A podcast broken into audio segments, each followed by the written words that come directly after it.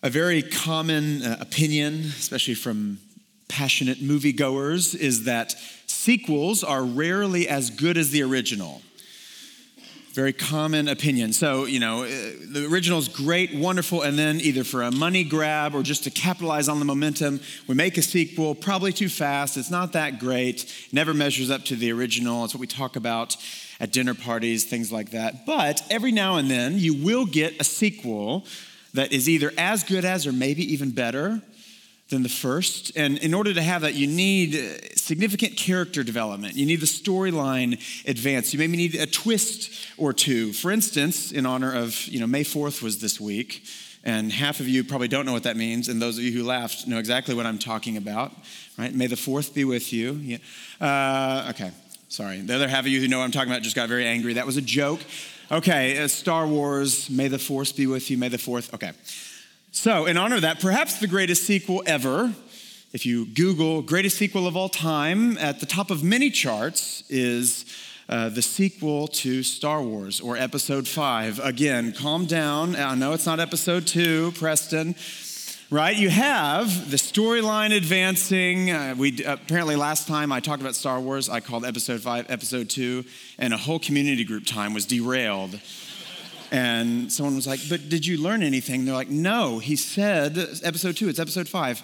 Uh, so episode five. Calm down. So." You have, you know, the storyline advancing, characters developing, a big twist at the end. Luke I'm your dad, right? It's just a very big twist, one of the biggest in cinematic history. And today, we have a sequel passage to what we saw last week.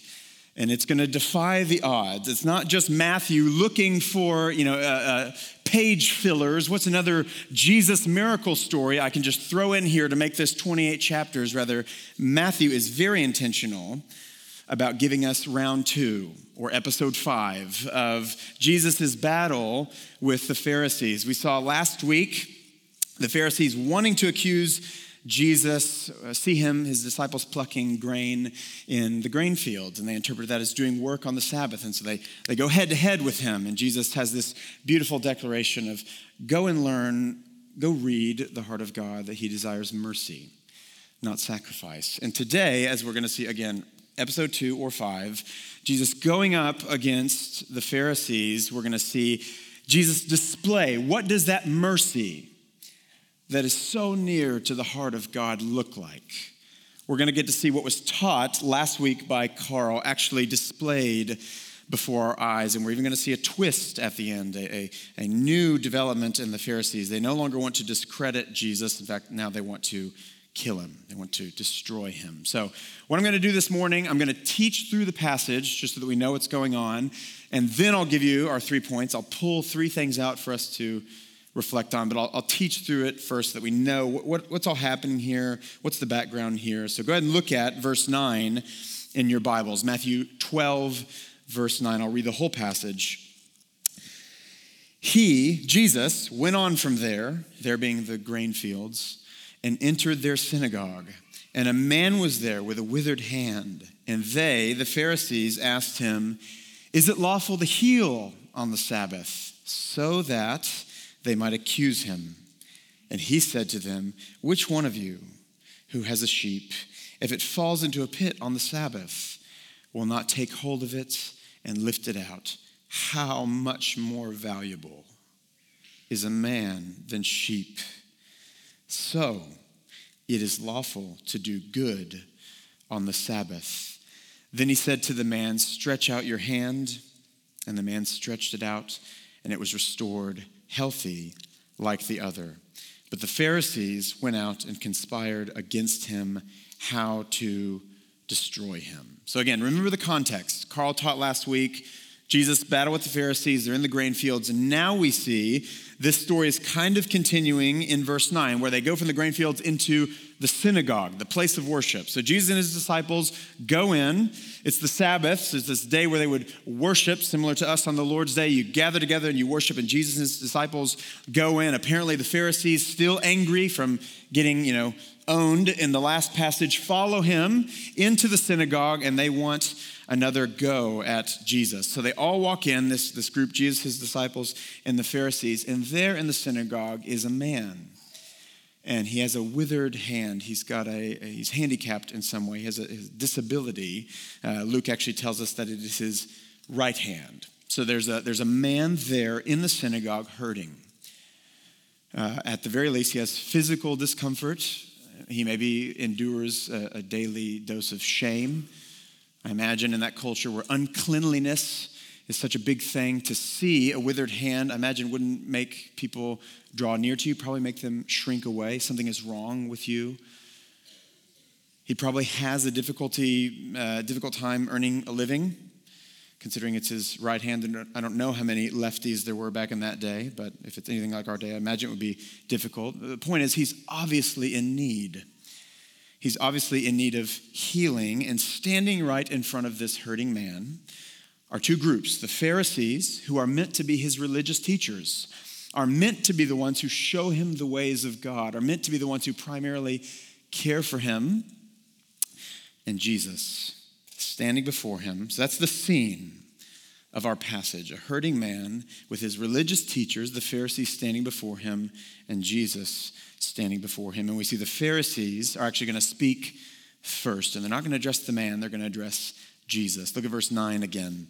He went on from there, entered the synagogue. A man was there with a withered hand, and they, the Pharisees, asked him, not the man with the withered hand, but Jesus, is it lawful to heal on the Sabbath?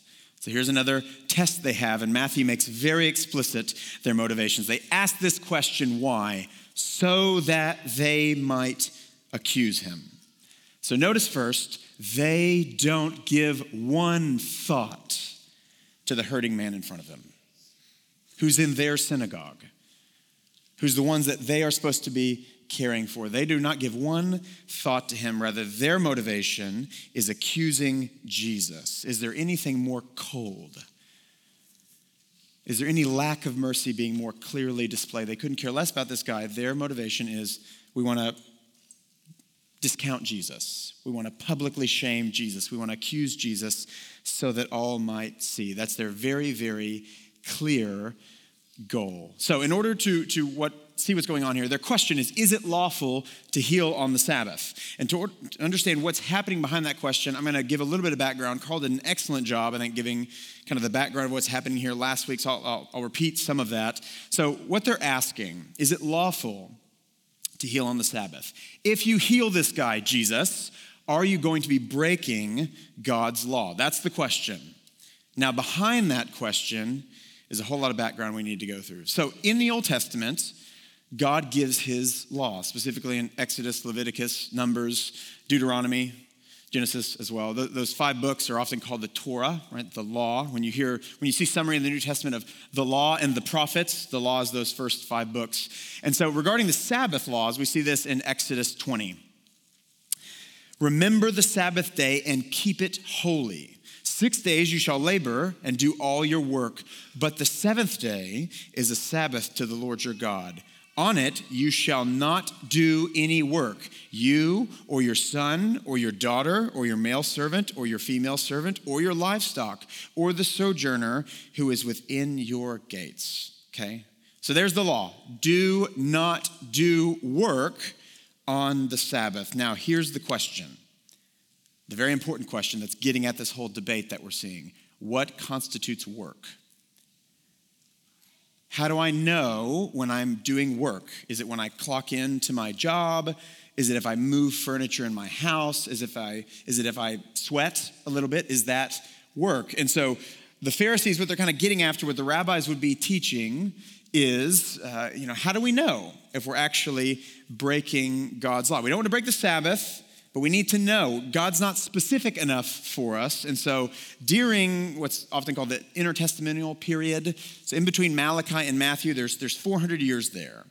And during that 400 years, it's just one page for us, but in that 400 years, rabbis or Pharisees, teachers of the law, would take the finished Old Testament and they would preach, similar to this Exodus 20. And they would say, Don't do any work. Here's what constitutes work don't walk more than half a mile.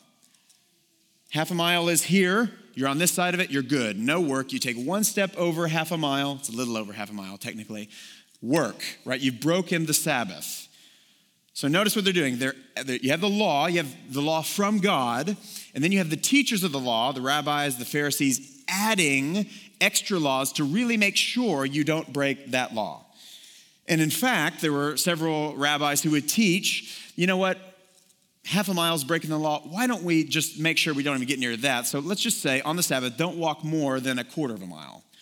Because you don't want to get, I mean, that's that's playing with fire, right? You get close to that cliff, so a quarter of a mile. And then there was other rabbis who would say, you know what, we, we really need to make sure we don't do anything that even rem- remotely resembles breaking the Sabbath, doing work on the Sabbath. So you weren't allowed to thresh Right? You weren't allowed to go and harvest the wheat fields. And so there was a law, a teaching from uh, the rabbis let's just stay away from climbing trees because if you fell down and you broke some sticks on the way down and you fell and you had some, that could be looking like you're, I mean, this is real. That could look like you're harvesting. So, no climbing trees on the Sabbath. So, you see what's happening here. You have law from God, and then you have laws to make sure you don't break the law. And then you have laws to make sure you don't break the laws, that would be breaking the laws. And then you have laws to make sure you don't even look like. You see, see the layers here. Let me give a hypothetical, a weird hypothetical that would never happen in our context. Imagine the Bible said, don't get drunk. And that's all that it says about the, the negatives of alcohol. In fact, it says God made wine to make the heart glad. But we say, you know, we don't want to get close to the cliff of getting drunk. So let's just say all alcohol is bad. If we see anybody, you know, drink, smoke, or chew, or hang out with those who do, let's just add, we're just being safe, right? We don't want to, right? That would never happen in our context, but it's, it's similar. See what I'm saying? Add extra laws that God does not talk about. In fact, they contradict a lot of what God's law points to in order for us to stay safe, in order for us to stay righteous. And so, what, the, what this was called, this practice uh, was called putting a fence around the law. And so, not only don't break God's law, but don't cross the fence. That could be any of those three layers given, given there. So here, here's the key. Why is this so important? When you see Jesus debating with the rabbis, with the Pharisees, with the Sadducees, and they say the word law, they mean God's law plus all of our extra layers of fences. Because they consider those just as authoritative as God's law. You see that? Does that make sense? Don't, is it lawful? To heal on the Sabbath. They ask Jesus. Now, one of their fences is the, the Old Testament doesn't say anything about healing on the Sabbath, but there was a fence, an added law that says you can only heal on the Sabbath if it's a life threatening situation, which a withered hand is not. So they know their answer. The Pharisees know their answer. No, it's not. Wait till tomorrow to heal this guy, Jesus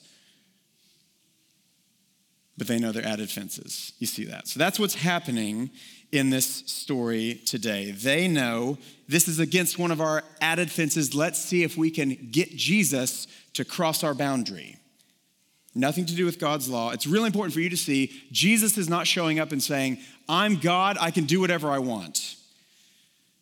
I can break the law if I want because I'm God. It's really important for you also to see Jesus is showing up and saying, Law bad, I'm the grace guy. So I'm here to take you away from that dead law. Let me just say it this way if Jesus breaks one of God's laws, we have no salvation.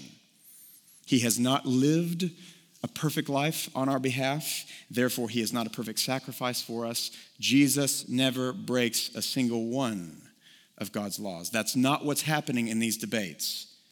Legalistic Pharisees saying, Don't you want to follow the Old Testament? And Jesus saying, No, I'm the grace guy. That is not what's happening. Rather, this is more of a debate over the interpretation of the law. Okay, so that's what's happening here. So the Pharisees know this. They've got their fences around the law. They're trying to get Jesus to cross those fences so that they can publicly accuse him. Hey, everybody in the synagogue, you see what he's doing, right? He's breaking the Sabbath law when really he's just violated one of their arbitrary fences. And let's see how Jesus responds to this test. Look at verse 11. He, Jesus, said to them, Which one of you who has a sheep, if it falls into a pit on the Sabbath, will not take hold of it and lift it out? How much more valuable is a man than a sheep? So, here's his answer it is lawful to do good on the Sabbath. So, just like every single one of these little battles between Jesus and the Pharisees, Jesus is very aware of their wicked, self righteous, hypocritical hearts. He's very aware of these kind of extra layers to the law that they've added, these extra fences that are doing nothing but breaking the backs of their people and actually preventing them from seeing the heart of God in His good and perfect law. And in this situation, these arbitrary fences are preventing this man from getting healing. He is staying in his suffering because of their added arbitrary laws. And so Jesus, in his answer, simultaneously exposes their hypocrisy and actually gives the answer to the question. So, first, he exposes their hypocrisy. So, sheep in this day aren't just your pet, although you're allowed to have affections for them, it was also a source of your livelihood. And so Jesus is saying, if you, Pharisees, asking me this trap of a question, if you had a sheep that fell into a pit on the Sabbath, would you not stretch out your hand to get it out? Would you not heal that situation, either out of care for yourself, care for your own livelihood, or even care for your animal? Yet you will not lift a finger to help your brother hurting, made in the image of God, that you're supposed to be over caring for. What disgusting hypocrisy. You'll care for yourself, you'll care for even your animals, but you will not care, you will not lift a finger to care for your brother who is hurting. And then, so he exposes their hypocrisy, and then he gives his true answer. Here's what's lawful on the Sabbath. Here's what God would have you do on the Sabbath. Remember, we've seen this over and over and over again. Jesus is here to reveal to us the heart of the living God. That's what he did in the Sermon on the Mount. You heard it say, Don't murder. Here's what God truly wants don't hate your brother. And here is what God's heart would say through his law it is lawful to do good on the Sabbath. And then he turns and does good to the hurting man. Verse 13 Then he said to the man, Stretch out your hand. And the man stretched it out, and it was restored, healthy like the other. But the Pharisees went out and conspired against him how to destroy him. So the debate's over. The Pharisees are not re engaging, and Jesus again turns and displays this merciful heart of God that we heard about last week, and he heals the hurting man. Notice he doesn't even touch the man, he just says, Stretch out your hand. So, how, how can he even be accused of doing work on the Sabbath? All he did was talk. And yet, what is the Pharisees' response after the man's hand is healed? The Pharisees don't answer him. Their response is to leave and conspire. How can we destroy him? They're no longer interested in discrediting him. Now they are interested in killing him which, if you've been following the heart, the progressively hardening heart of the Pharisees, we see this is kind of the apex. We've seen them, them accuse him of blaspheming. They've called him a drunkard. They've even said he is a demon. That's how he's doing these miracles. He has a demon. And now they're not really worried about discrediting him anymore. They just want to eliminate him, they just want to kill him. And then that's where our passage ends. Now, notice Matthew, the healing miracle is kind of in the background. That's not Matthew's focus. We don't even know the guy's name. It happens really, really quick. The focus here that Matthew wants our eyes fixed on is the interaction between Jesus and the Pharisees. So I want to pull out three things I think we see from this interaction between Jesus and the Pharisees. I want to, I want to look at them as they uh, contrast one another. And then I simply just want us to reflect with our own hearts where do our hearts fall? You've got the heart of Jesus and the heart of the Pharisees, that's one. You've got the eyes of Jesus and the eyes of the Pharisees, that's two.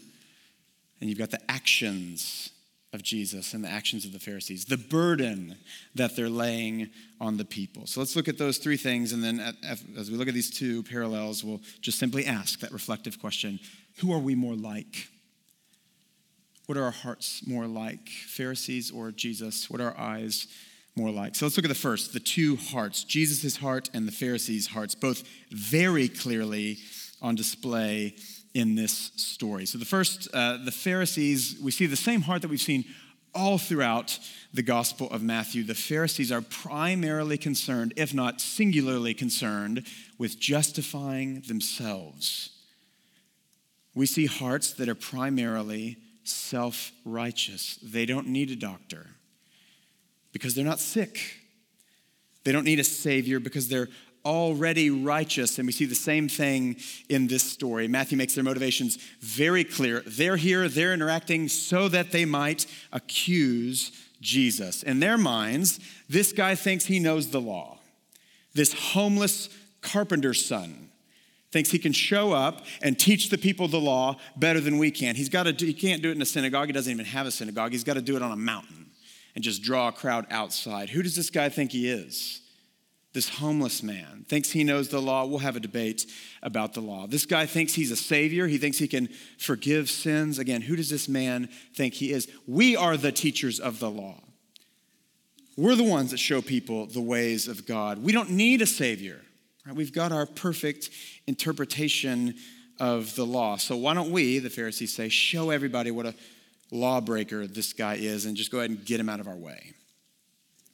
That's their motivation extreme self righteousness, extreme desire to justify themselves. And so their hearts display this self righteousness. And just notice, pay attention to these things. Look how much it's just warped them.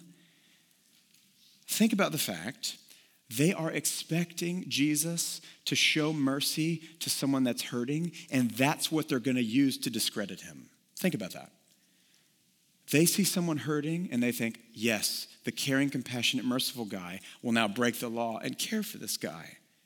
And that's not wicked in their minds.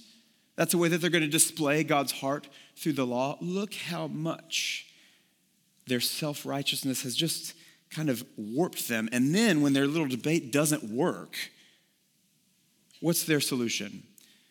Why don't we go out and we're done debating? Why don't we just kill him? Why don't we just kill God?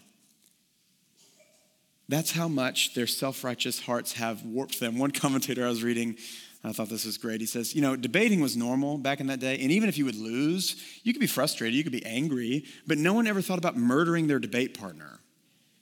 Yet that's exactly what the Pharisees have done, and that's where their self righteous hearts have led them. I mean, I think when you think about the Exodus and the 10 plagues on Egypt, one of the painful things is just watching Pharaoh's foolishness. I mean, God is so clearly displaying he's infinitely more powerful than Pharaoh and all the false gods of Egypt. Yet Pharaoh keeps doubling down. And even though you know he's the bad guy, you're kind of like, come on, just let him go. You're torturing yourself with this. This is far worse. These men have God standing in front of them. And they're not just holding slaves so that they might benefit, they try to kill him. That is unbelievably warped, and it all springs from this poison of self righteousness that has just been growing and growing and growing in their hearts all throughout Matthew. That is a terrifying thing. That is a terrifying, crafty ability that sin has, and it is a very dangerous warning for us. Because I, I can't imagine a group of people being more blind. They think they're leading people in the ways of God while they condemn God standing in front of them talking to them. I can't imagine a greater amount of blindness. So that's the Pharisees. That's one heart. What about the heart of Jesus? His heart, on the other hand, what is being displayed? A heart that is so filled with mercy we saw last week. Go read, Jesus tells them, go read the heart of your Father. I desire mercy, not sacrifice. And here he walks into the synagogue and he sees the man there. He sees the man hurting, and he doesn't think, like the Pharisees, Here's an opportunity to play a legalistic game to boost my own fame. Rather, he sees someone hurting and he meets them with mercy. He sees someone burdened and he meets them with rest, like we've seen over and over and over and over again. When he encounters the lepers, when he encounters the sinners, when he encounters the unclean, the disgusting that people don't people shriek away from, that they would just rather go away, Jesus draws near in compassion and mercy. Now, here's the tough part. Be honest with yourself. Which of those two does your heart look more like? Does your heart long to justify yourself? Does your heart long to be right? Does your heart often tell you, I'm better than? Are you quick to compare, whether it's to the people on your very row or just the weirdos out there in the world who are far more worse and hold far crazier views than you do? Do you use that as a way to bolster yourself up or eliminate the idea that you might also be a sinner in need of a Savior? Be a sinner in need of repentance? Do you make yourself feel better maybe by accusing others? Again, comparing. I'm not as bad as them, or at least I'm more holy than them. Or, I mean, let's be honest, I read my Bible, I pray. I doubt those people do, probably don't do it as much as me. Is your heart quick to go there, especially when you're pressed? Especially when someone might point out a sin that you might need to think more through. Now, I'll give you the answer. I mean, you guys know I'm not. Every heart in this room has the seeds of self righteousness planted deep because we're sinners. And we might not be as warped as the Pharisees. I don't think anybody in here is as warped as the Pharisees. But look at me the same poison in their hearts is in your heart. And you need to be aware of it and you need to fight against it. Do not coast like the Pharisees do, thinking, I'm good. I'm, I'm, convinced I'm not the problem, but I'm, I'm happy to figure out what is the problem out there. We need to be aware of the same self righteous poison that is in our hearts. And look at the consequences. You could be standing before someone that's hurting and just be so cold. You could see Jesus' mercy, and your heart is filled with hate at how merciful he is being because doesn't he know it'd be better if they were just judged? You know, see the consequences.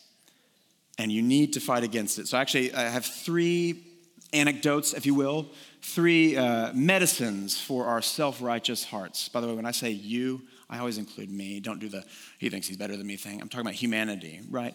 So, three things that I think actually will help us fight against, purge this poison of self righteousness that's in our heart. All three are only found in Jesus. Number one, uh, you need to recognize reality. Recognize that this poison is in you. Number two, walk in humility. And number three, receive Jesus' loving mercy. So, number one, recognize reality.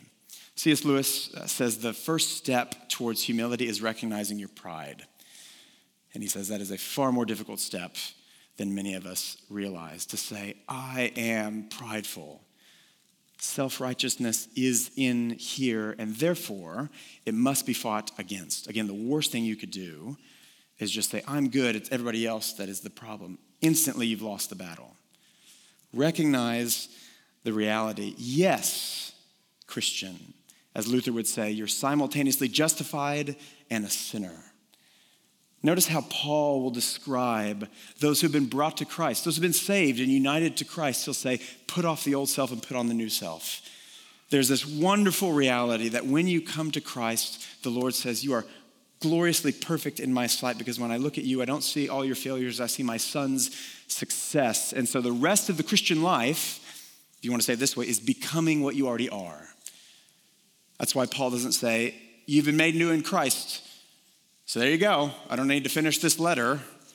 No, he says, You've been made new, so put off the old self.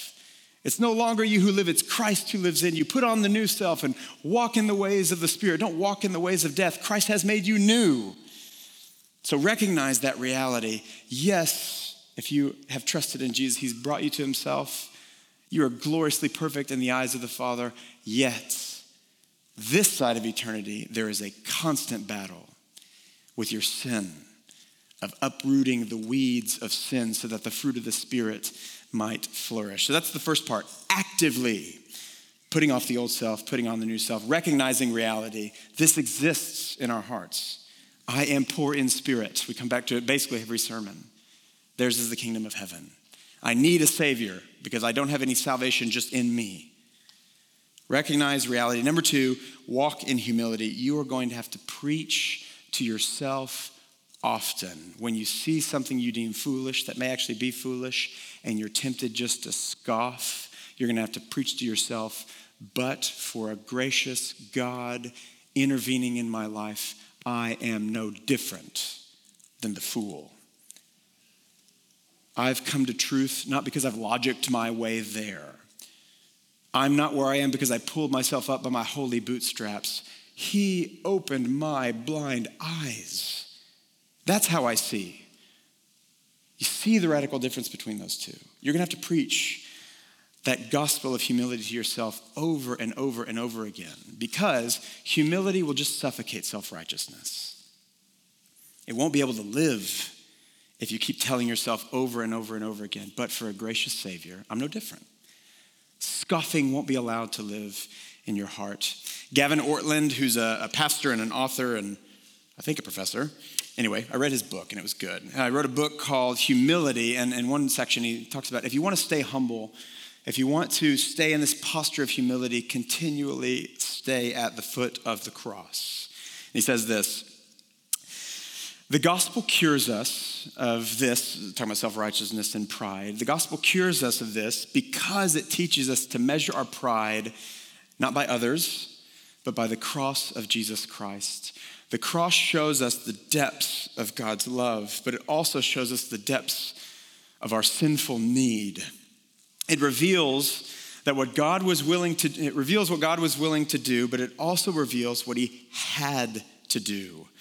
Our pride is such that it put the Son of God on the cross. Let us not rush past this too quickly. Let's dwell on this sobering truth for a moment. Our sin put Jesus on the cross. Let me put it even more personally for myself, and I invite you to consider the same. My sin put Jesus on the cross.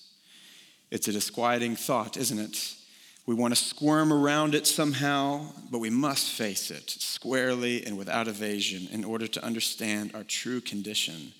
The pathway to humility starts here at the supreme offense of the cross, where our pride is stripped of every last rag of self defense. It is here at the foot of the cross that real humility begins. This is the eye of the needle, which the camel of human pride must shrink and squeeze.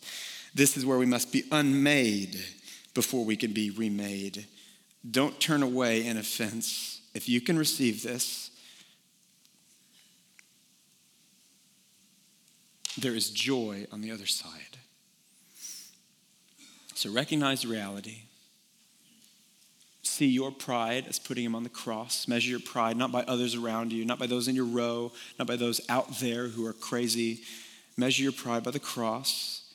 Stay near to the cross and walk in humility. And number three, receive.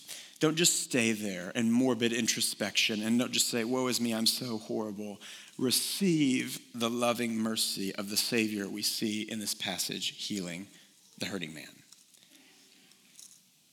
once you see that he's up there, yes, paying the penalty for your sin, but also so that he might bring you to himself and pour out his infinite love into your heart and bring you to the Father, not as a condemned sinner, but as a child of the living God. Once you see that infinite love and mercy, that heart of shame will be instantly transformed into a humble heart of joy.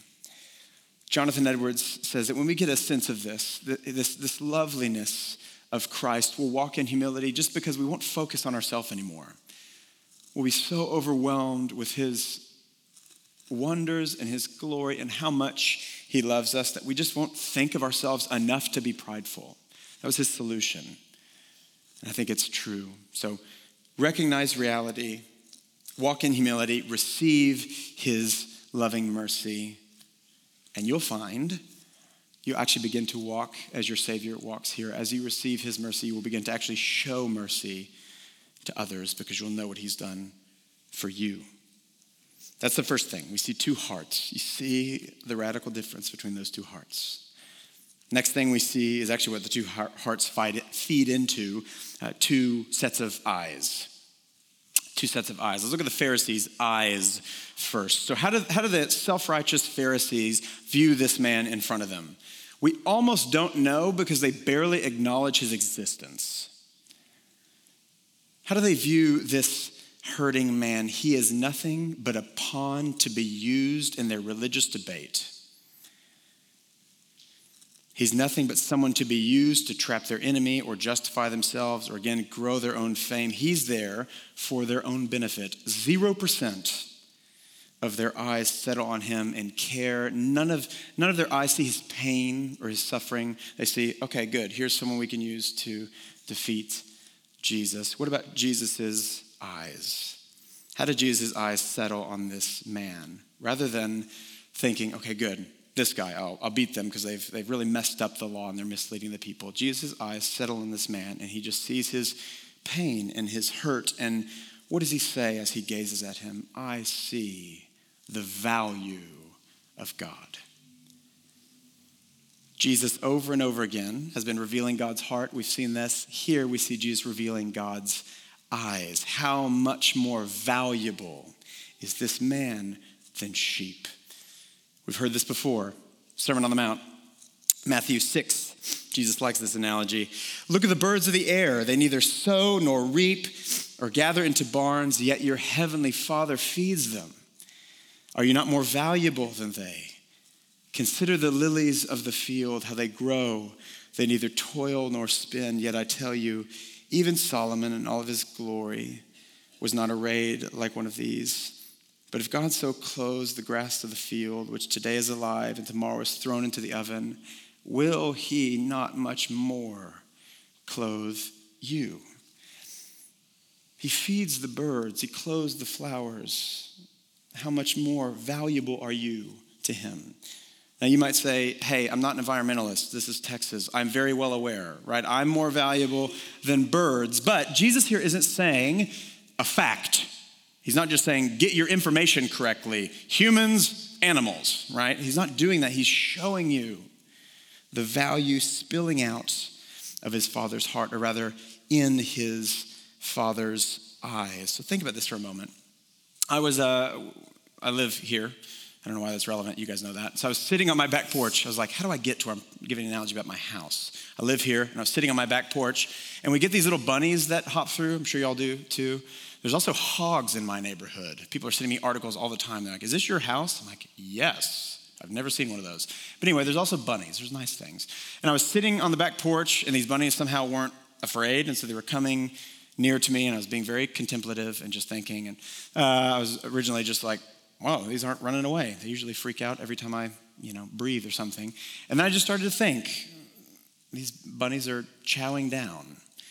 And because I was studying this passage, I started to think, the God who is holding the Milky Way up right now is feeding these two little creatures in front of me that I deem, I mean, they're going to hop around and hopefully not get hit by a car and be kind of nice to look at, but what's, you know, what are they worth? And yet, the God of the universe is taking time to feed them with either grass or whatever is in my grass. I don't actually know what they're eating. Uh, and then I just started to think of Matthew 6 and started to hear the birds around me. And, you know, the God who carves the Grand Canyon out of the ground is putting the song in their throats and is going to feed them as well. And just started to think about our infinitely ginormous God caring his eyes being set on these little creatures right in front of me. And then Jesus' words just flooded into my heart. God takes so much intentional care to feed these little useless animals. I mean, I guess they have some meat on them again. But how much more Does he care for you? If his eyes are fixed on these two little bunnies, how much more are his eyes fixed on you? He knows every hair on your head, he knows all your passions and dreams. He knows every pain you've ever walked through when you felt like you were so alone and that no one can understand you or no one can understand the depths of pain. Even if people wanted to understand, you couldn't explain it to where they understand. And, and God does. He knows you to your depths even greater than you know yourself. And when He lays His eyes on you, as Jesus lays His eyes on this hurting man, He sees nothing but care and compassion flow from Him the same eyes fixed on this man in the story right now are fixed on you. And so before I talk about, you know, whose eyes do we have, the Pharisees' eyes or Jesus' eyes, we'll get there in a second. I, I just, I was thinking through it and just think, I so often, and, and maybe you do too, treat God, treat Jesus like he has the Pharisees' eyes. I treat him like uh, he's, you know, I'm, he's indifferent towards me unless I'm performing really well and then I can get his attention. Then he'll be proud of me, but then I need to keep that up. I so often think God views me as a, as a pawn in his game that he doesn't really care for. And how different, how radically other than are the scriptures just screaming at you. You're the apple of his eye. He takes you and cares for you under the shadow of his wings. Everything you think, he thinks towards you. He thinks the opposite infinitely more so. He sees you with nothing but perfect care. And so I want to take a moment to just ask do we see his merciful heart towards us? Do you see his merciful heart towards you? Do you see, do you feel his eyes fixed on you with nothing but care? Not shame or condemnation or why aren't you good enough or I've got such better kids all over the world. Aren't you a missionary yet, right? Then I would really care about it. Not that, not the eyes of the Pharisees, but the eyes we see here with Jesus with nothing but care and compassion. My favorite Scottish preacher talks about this. Says, live much in the smiles of God, bask in his beams, feel his all seeing eye settle on you in love and rest in his almighty arms. How opposite do we usually view God? And Jesus here saying, I'm here to show you the heart of the Father, and the eyes of the Father shows nothing but care. So, do you see his eyes for you? You need to see that. You'll pray differently if you see that. You'll live differently if you see that. You, will relate to other people differently if you see that. You won't need so much from other people. You won't need satisfaction from other people when you see his perfectly satisfying gaze settled on you. do You see, this, this would heal everything in your life if we actually grasp this and actually began to believe it. We need to see this. Jesus wants you to see it. And then, secondly, do we have those eyes towards others? Do we mirror here Jesus or do we mirror the Pharisees? Do we see hurting people as commodities? How can this relationship be used for my own benefit? Do we see our relationships primarily as serving me? If I like your personality, this can continue. If this doesn't require too much sacrifice on my end, this will happily continue so long as I'm getting primarily benefited? Do we have the eyes of the Pharisees as we look towards one another, or do we have eyes that just see value of others made in the image of God? That's just humanity. The people that infuriate you out there who are made in his image. How much more your brothers and sisters in this room that have been united to Christ, that Christ is beautifying, glorifying, C.S. Lewis says uh, we shouldn't see each other how we are now with all of our messiness and our dirtiness. Rather, see one another as God is making them. See one another as, as we will be in eternity. And he says this, love this quote the dullest, most uninteresting person you can talk to may one day be a creature which, if you saw it now, you would be strongly tempted to worship. You see Daniel fall down before the angels when they show up, and the angels are like, Get up, you're gonna get us both in trouble. But it's just the most glorious thing he's ever seen. Lewis is saying, You see that person sitting next to you right now in your row, glorified in eternity before the living God, you would fall down. Don't see people with all of their stains. See one another as Christ does, with care, love, and value. Dietrich Bonhoeffer has another quote that I like. He talks about community. He wrote this incredible book called Life Together. He says, The person who loves their dream of community will destroy community. Here's what it should look like. I've got all my preferences and my ideals in my head. That's what you go into with, you're going to actually destroy community. But the person who loves those around them will create community. You show up with your ideals, you'll tear everybody down until they meet your preferences. But you just see the person across from you and you just love them. You care for them. You have eyes for them like Jesus has. All of a sudden, you'll see, wow, incredible community has been created by the life of Christ. Where do we fall there? We must have his eyes if our life together is going to display something supernatural. If the world looking in is going to say, These must be Jesus' disciples, I can tell by their love for one another. We need these eyes for one another. Jesus' eyes. Heart, eyes, lastly, actions. Burdens laid. Two burdens. It was a stretch, I get it. Two actions, right? Two, two burdens being laid, and then we'll be done. What is the Pharisees' burden they're putting on the people. Here's the law, here's all these extra laws, and if you can keep them like us, you too can be awesome. You too can be righteous. You too can need no doctor. You too can earn righteousness by your good behavior. Earning your way to salvation, that is the burden of the Pharisees. It's a crushing burden, which is why everybody is withering under their leadership. Then Jesus' burden, the total opposite. Come to me, weary and heavy laden, I will give you rest. I am the way, I am the truth, I am the life. You want to go to the Father? It's through me. Come to me, and I will do you good on the Sabbath. His burden is easy, light, freeing, life giving. So let me ask, which burden are you carrying? And before we move on too quickly, I don't know if you realize this. We, Christian or not, love carrying the burden of the Pharisees though it may crush us. We love trying to earn our salvation. I'm a good person. I work hard. I pull myself up by my bootstraps. I'm certainly better than others. We love earning our salvation. Let me give you two Tom Hanks movies to illustrate my point. Number one, Castaway. I really loved it as a kid. I don't know why. It's not happy. But there's this scene in Castaway where he's trying to make a fire and he's trying and he's trying. It's actually kind of painful to watch. He, he, cuts his hands at one point and makes a new best friend named Wilson, but he's trying to make this fire. Now, I want you to just imagine you're watching the scene and it's painful and you're seeing him frustrated and furious. You know, he needs fire. And then imagine the camera just zooms out and there's an electric fire there that somehow works on this island. Stick with my analogy. There's an electric fire there that's right beside him. And he's working so hard and his hands are bleeding and he's talking to volleyballs when what he needs is right there available for him. You would probably think, hey, you're being very dumb.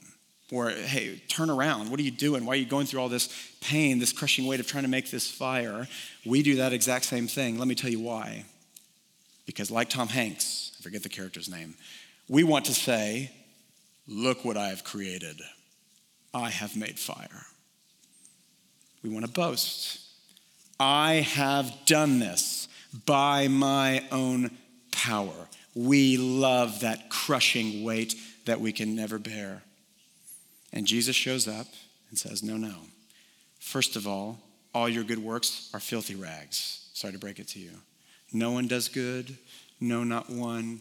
In fact, it's by grace you've been saved, not of your own doing, not by works. It's a free, free gift so that no one can boast. That's the whole point of why I'm here. We love trying to earn our salvation, and then if that was, wasn't silly enough, we try to earn our sanctification all the time. We think, Thank you, Jesus, for saving me. Now I'll take it from here. I'll be good so that the Father keeps liking me. Right? I'm going to be so holy and so obedient. I'm going to make you proud. And that reminds me of another Tom Hanks movie, Saving Private Ryan. There's this scene at the end, uh, this is a huge spoiler alert, but I think you've had like 27 years. So scene at the end of it where uh, they save Private Ryan. And Tom Hanks, again, gets shot in the process and he's dying. And it's this kind of, they, they survive, right? The mission is a success, but it's sad. Tom Hanks is dying and he pulls Ryan close and he says, Earn this. And then it's see, you see Matt Damon, and the camera changes, and he's old, and he falls before uh, Tom Hanks' gravesite, and he says, Every day I've thought of what you said to me. I've tried to live my life as best I could. I hope it was enough. And everyone in the movies are crying, you know, tears all so beautiful. I'm like, what a jerk dying Tom Hanks is. Here, we've saved you. Here's all this salvation. Go live your life, freedom. Nope. Live every single day trying to earn this and be in misery because you never know if you've lived up to it. Enjoy that curse for the rest of your life. That is what we do when we come to Jesus and we say, Thank you for my justification, I'll take my sanctification. And Jesus again says, No, I'm the founder and the perfecter of your faith. I that started a good work in you will be faithful to finish it. Are you carrying either of those burdens? Are you carrying the Pharisee Tom Hanks burden? It will crush you, and it's silly. It's as silly as thinking a bloody volleyball is your best friend. When the free gift is standing in front of you saying, Come to me, live life in me? Are you trying to perform to earn God's favor that has already infinitely been given to you? Paul says, height, depth, nothing is going to separate you from the love of Christ in Christ Jesus.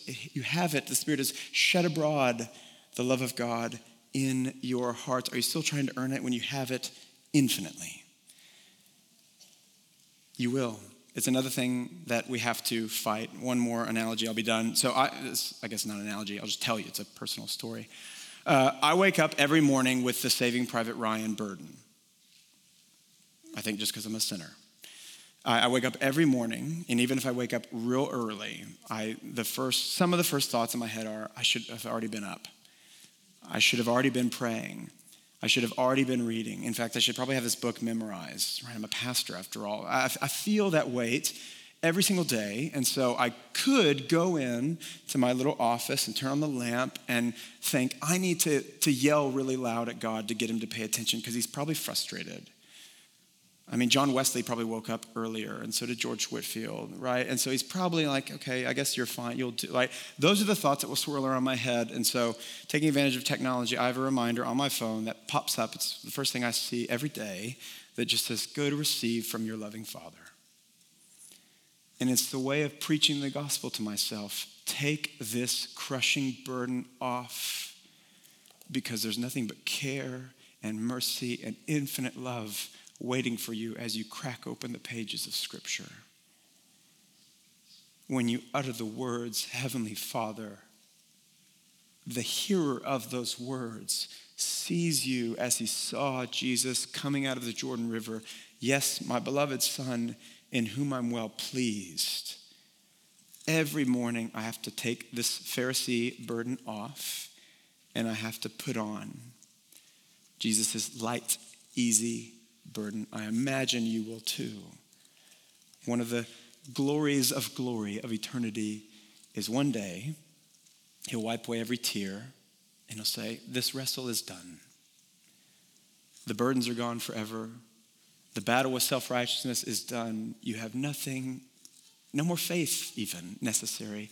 All you have is sight all you have is life. Until we get there, we look forward in faith, believing his promises, believing this same wonderful Savior who's healing this man, this master of the scriptures who knows the Father and is displaying his heart, whose heart is filled with mercy and whose eyes are filled with care. In the same way he set his eyes on the hurting man, he has set his eyes on you. And he didn't just see your withered hand, he saw your withered heart or rather your wicked heart. And in order that you might be healed and restored, he was destroyed. He withered on the cross under the weight of our wickedness, also that he could do you good, also that he might heal you, he might restore you. that you might actually not just know about him, but come to know him and know his father as your father, and his merciful heart wouldn't be just a fun fact, it would be something that you have experienced. And his caring eyes wouldn't just be a hoped for dream, it would be a reality that you walk in, and his light, life giving burden might be always on your back. See your wonderful Savior with his eyes fixed on you and come to him. Let's pray.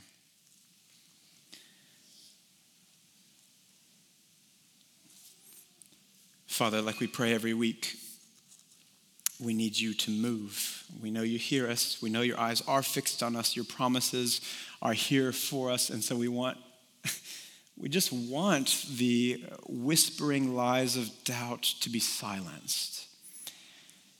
We want the serpent in the garden to get away from our ears that we might not have uh, your character doubted. We might not hear, God can't really be this good. He's got to have some ulterior motives. But we might hear the louder voice of your spirit saying, He is this good and infinitely more.